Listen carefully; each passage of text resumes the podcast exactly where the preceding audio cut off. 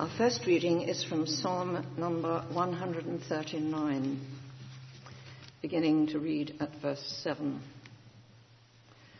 Where can I go from your spirit?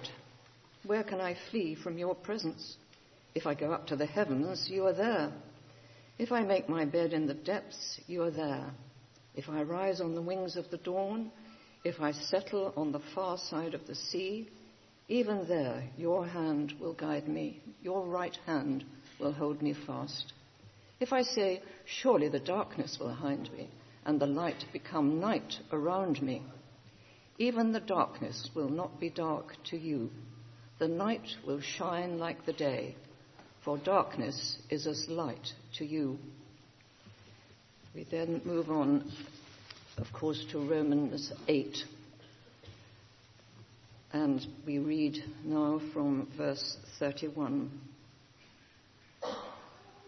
What then shall we say in response to these things? If God is for us, who can be against us? He who did not spare his own son, but gave him up for us all, how will he not also, along with him, graciously give us all things? Who will bring any charge against those whom God has chosen? It is God who justifies. Who then is the one who condemns? No one. Christ Jesus, who died, more than that, who was raised to life, is at the right hand of God and is also interceding for us. Who shall separate us from the love of Christ? Shall trouble, or hardship, or persecution, or famine, or nakedness, or danger, or sword? As it is written, for your sake, we face death all day long. We are considered as sheep to be slaughtered. No, in all these things we are more than conquerors through him who loved us. For I am convinced that neither death nor life, neither angels nor demons, neither the present nor the future, nor any powers, neither height nor depth, nor anything else in all creation will be able to separate us from the love of God that is in Christ Jesus our Lord. This is the amazing word of our Lord.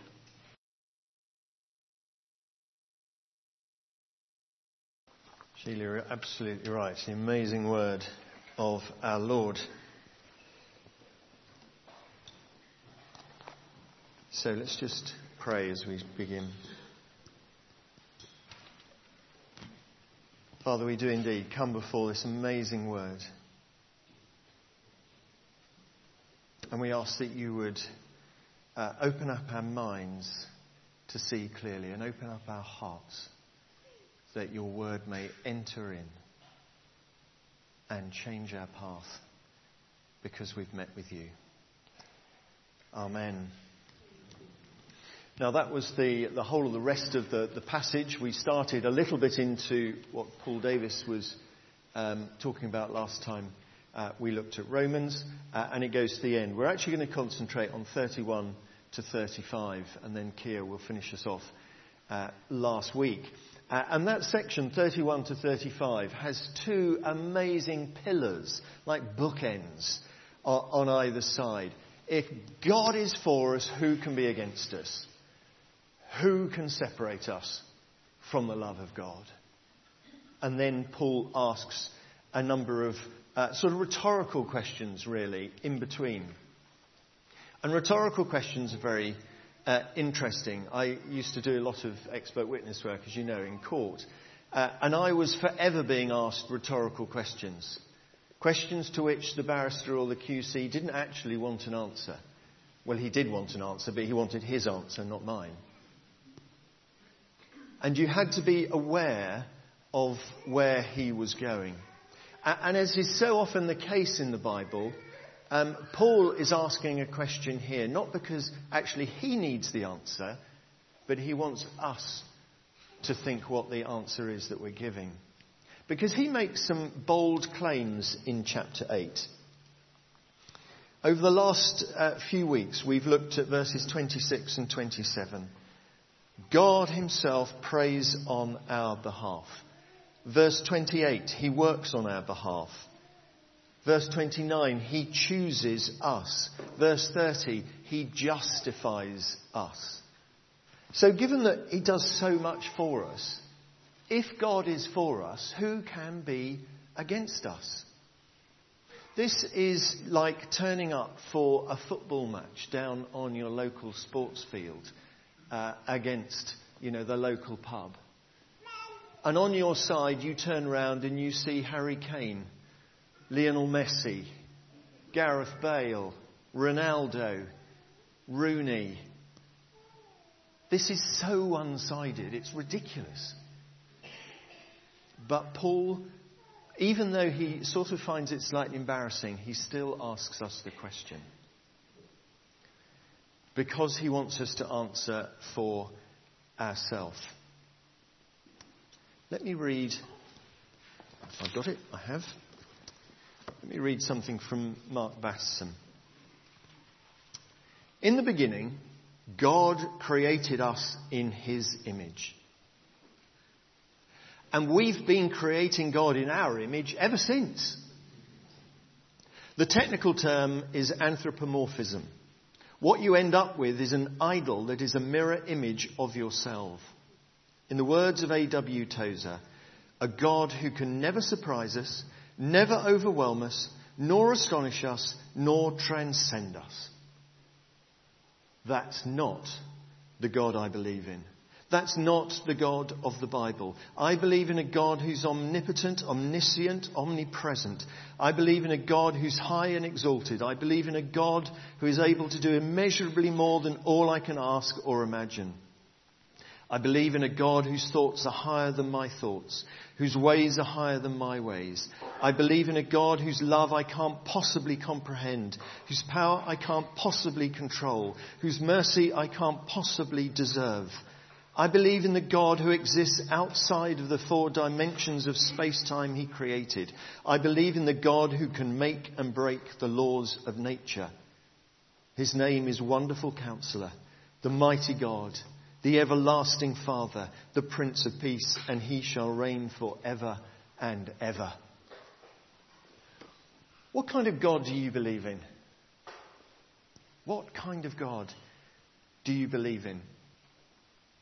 Just like uh, most churches, Mark Batterson names uh, the rooms in his church building. We have the Selwyn room, um, we have the Lady Chapel and the vestry and, and so on. But in his church building, he goes to his office, and above the door of his office, it just says one word possibility. Because he wants to know that every day when he enters his workplace, there are things which are possible in the name of God.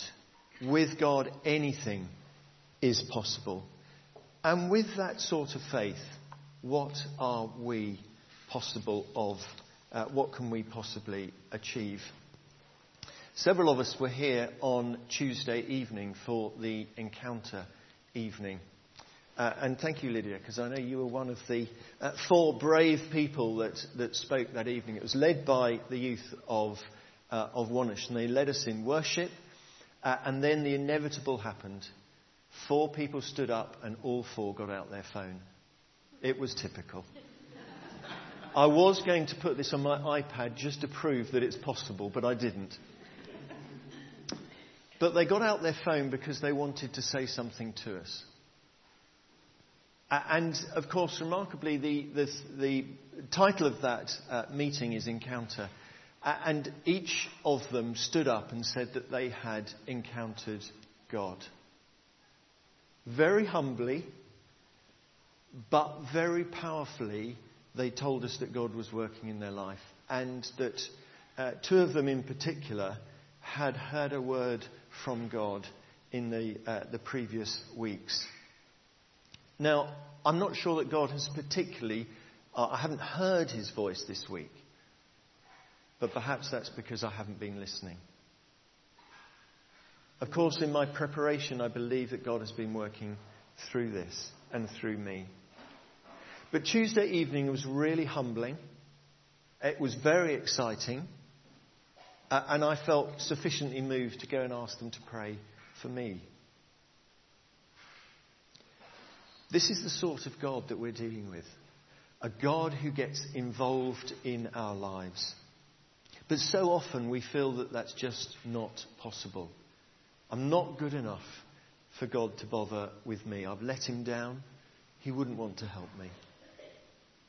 We're not worthy. He's pure and I'm a sinner. He's true and I'm so often false. He's forgiving and loving and I'm resentful and weak.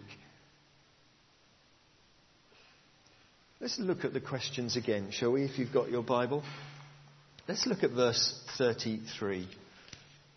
Who will bring any charge against those whom God has chosen? Who's bringing a charge against one of the people of God? And the answer is it's not God. God is the one who died for us. And it's He that justifies us. So why is He going to set a charge against us? He's not.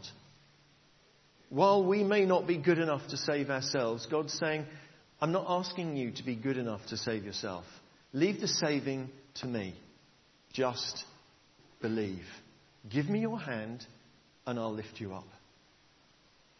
So, verse 34, Paul goes on. Who is it, says God, who's saying that you're not worthy? Who is it that is condemning you because you are not good enough? It's God who died. God who was buried. God who was raised again. It's that well known image of the judge passing sentence and then going down and paying the fine and letting you go free. Even more than that, though, the passage goes on to say that God not only is raised to life, but is seated at the right hand of God the Father and is interceding on our behalf. The right hand, I don't know if you know, is the, is the place of honour.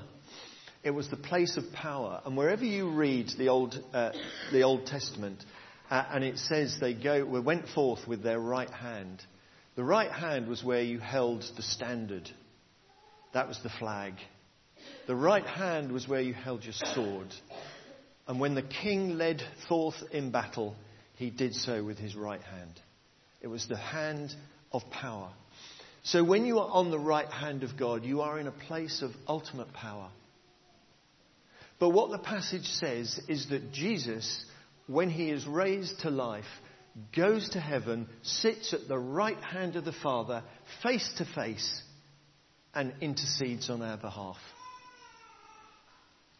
So the next time you're in trouble and you say to Jesus, Jesus, please help me, he turns to his left and has a face to face conversation with God his Father.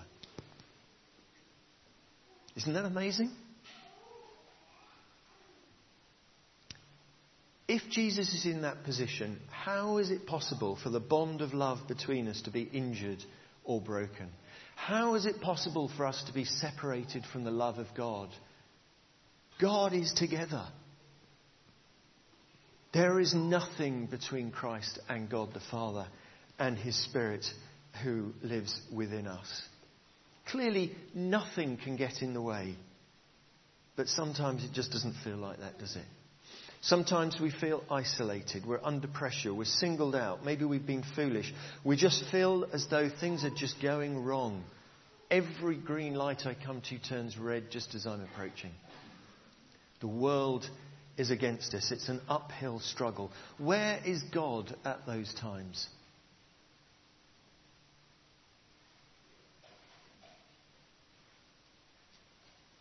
How many of you know the poem Footprints? few? Quite a few. Shall I tell you for those that don't know it? Because every part of my life, when I look back in the sand, I see two sets of footprints. One is God's and one is mine. But the really difficult parts of my life, there's only one set of footprints. And I ask God, why is it that when it's really tough, that you let me walk on my own? And his answer is, my dear child, when you look back and you say, you see only one set of footprints, just remember, it's at those times I carried you. That's the God we have.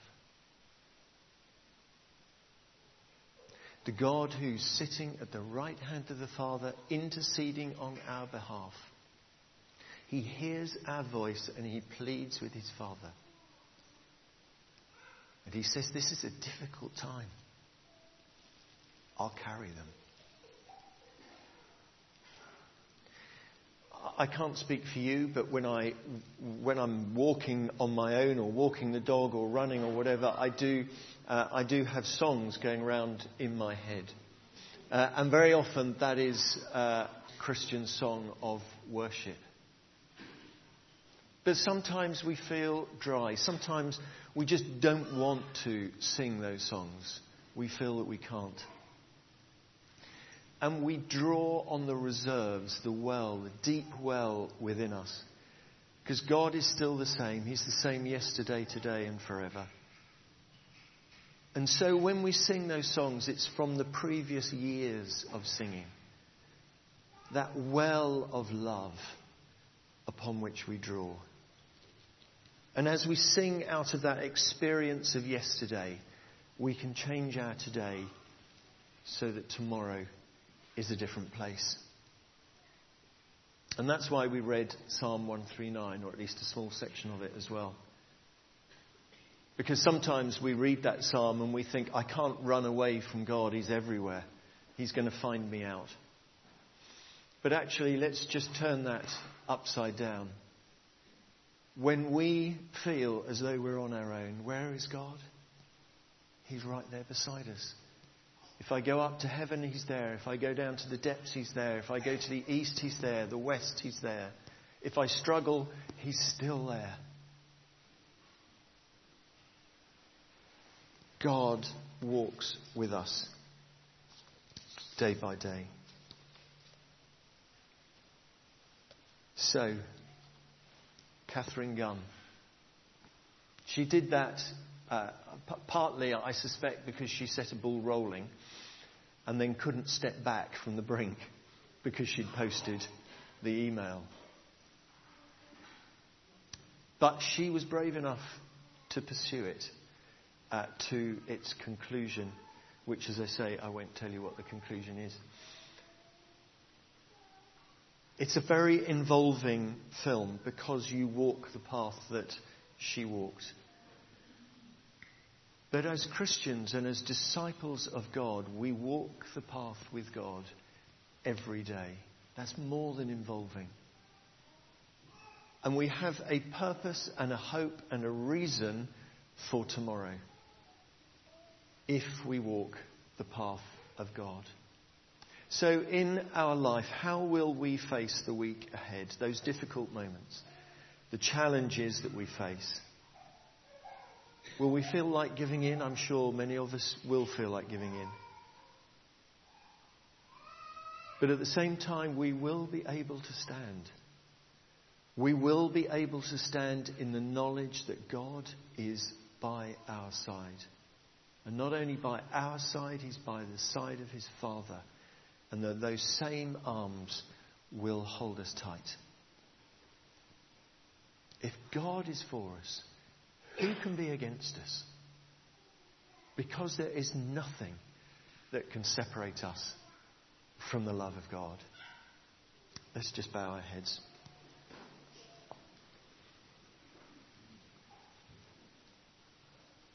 Father, we do thank you that you are with us at all times. And we want to praise you and thank you. We want to give you honour for all that you've done for us. And we want to also acknowledge that we are weak and frail. We are with fault. But you promise to stand with us. You promise to carry us. You promise to plead on our behalf. And so we cannot be separated from your love. And we pray that in these days ahead we may experience and feel your presence with us and enjoy your arms of love around us. Father, we thank you and honour you now in your name. Amen.